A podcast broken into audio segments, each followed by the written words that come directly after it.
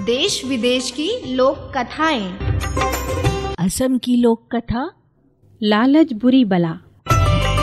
वाचक स्वर श्वेता पांडे।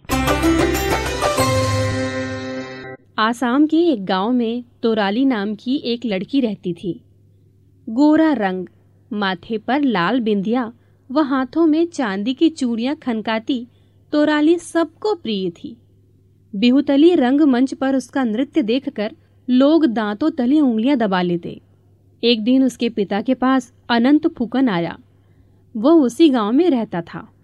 उसने तोराली के पिता से कहा, मैं आपकी लड़की से विवाह करना चाहता हूँ। फुकन के पास धन दौलत की कमी न थी। तोराली के पिता ने तुरंत हामी भर दी। सुबाग धान कूटा जाने लगा। तोराली अनंत की पत्नी बन गई। कुछ समय तो सुखपूर्वक बीता, किंतु धीरे धीरे अनंत को व्यवसाय में घाटा होने लगा। देखते ही देखते फुकन के घर में गरीबी छा गई। तोराली को भी रोजी रोटी की तलाश में घर से बाहर निकलना पड़ता था। इस बीच उसने पाँच बेटों को जन्म दिया। एक दिन पेड़ के नीचे दबने से फुकन की आँखें जाती रहीं। तोराली को पाँचों बेटों से बहुत उम्मीद थी। वह दिन रात मेहनत मजदूरी करती, गाँव वालों के धान कूटती ताकि सबका पेट भर सके। तोराली भगवान से प्रार्थना करती कि उसके बेटे योग्य बने। किंतु पाँचों बेटे बहुत अधिक आलसी थे। उन्हें केवल अपना पेट भरना आता था। माता पिता के कष्टों से उनका कोई लेना देना नहीं था। तोराली ने मंदिर में ईश्वर से प्रार्थना की कि उसे एक मेहनती व समझदार पुत्र पैदा हो। परंतु उसने बालक की जगह एक सांप को जन्म दिया। जन्म लेते ही सांप जंगल में चला गया। तोराली अपनी फूटी किस्मत पर रोती रही। तोराली के पाँचों बेटे उसे ताना देते, तुम माँ हो या नागिन, एक सांप को जन्म दिया? फुकन के समझाने पर भी लड़कों के स्वभाव में कोई अंतर नहीं आया। कोई कोई दिन ऐसा भी आता जब घर में खाने को कुछ न होता। पाँचों बेटे तो मांग मूंग कर खा आते। फुकन और तोराली अपने छठे सांप बेटे को याद करके रोते। एक रात तोराली को सपने में वही सांप दिखाई दिया। उसने कहा, माँ, मेरी पूंछ सोने की है। मैं रोज घर आऊँगा। तुम मेरी पूंछ से एक इंच हिस्सा काट लिया करना। सोने को बेचकर घर का खर्च आराम से चलेगा। तोराली ने मुँह पर हाथ रखकर कहा, ना बेटा, अगर मैं तुम्हारी पूंछ काटूँगी तो तुम्हें पीड़ा होगी।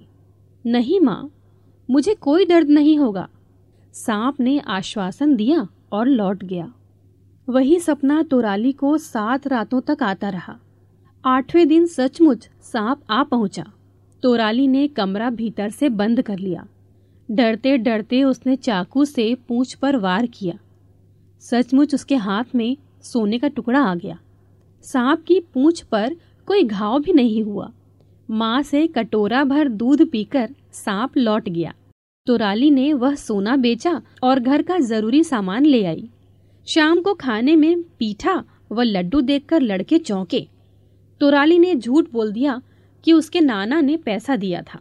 इसी तरह सांप आता रहा और तोराली घर चलाती रही। उसका झूठ ज़्यादा दिन चल नहीं सका। बेटों ने ज़ोर डाला तो तोराली को पैसों का राज बताना ही पड़ा। बड़ा लड़का दुत्कारते हुए बोला, मूर्ख माँ, यदि हमारे सांप भाई की पूरी पूछ सोने की है तो ज़्यादा सोना क्यों नहीं काटती हो? छोटा बोला हाँ इस तरह तो हम कभी अमीर नहीं होंगे। रोज थोड़े थोड़े सोने से तो घर खर्च ही पूरा पड़ता है। तोराली और फुकन चुपचाप बेटों की बातें सुनते रहे। बेटों ने माँ पर दबाव डाला कि वह कम से कम तीन इंच सोना अवश्य काटे। ताकि बचा हुआ सोना उनके काम आ सके। तोराली के मना करने पर उन्होंने उसकी जमकर पिटाई की। बेचारा अंधा पुकन चिल्लाता ही रहा। रोते रोते तोराली ने मान लिया कि वह अगली बार ज़्यादा सोना काटेगी। अगले दिन सांप बेटे ने दरवाजे पर हमेशा की तरह आवाज़ लगाई। दरवाज़ा खोलो, मैं हूँ आया, तुम्हारे लिए सोना हूँ लाया। क्या तुमने खाना भरपेट खाया? सदा की तरह तोराली ने भीतर से ही उत्तर दिया, मेरा बेटा जग से न्यारा, माँ के दुख समझने वाला, क्या हुआ अगर इसका है रंग काला? सांप भीतर आया। तोराली ने उसे एक कटोरा दूध पिलाया। बेटों की मार से उसका अंग अंग दुख रहा था। उसने नज़र दौड़ाई। पाँचों बेटे दरारों से भीतर झाँक झाँक कर उसे जल्दी करने को कह रहे थे। तोराली ने चाकू लिया और पूंछ का तीन इंच लंबा टुकड़ा काट दिया। अचानक चाकू लगते ही पूंछ से खून की धार बह निकली। सांप बेटा तड़पने लगा और कुछ ही देर में दम तोड़ दिया। तोराली बेटे की मौत का गम मनाती रही और बेटों को अपने लालच का फल मिल गया। हाँ वह तीन इंच टुकड़ा भी तीन घंटे बाद मांस का टुकड़ा बन गया।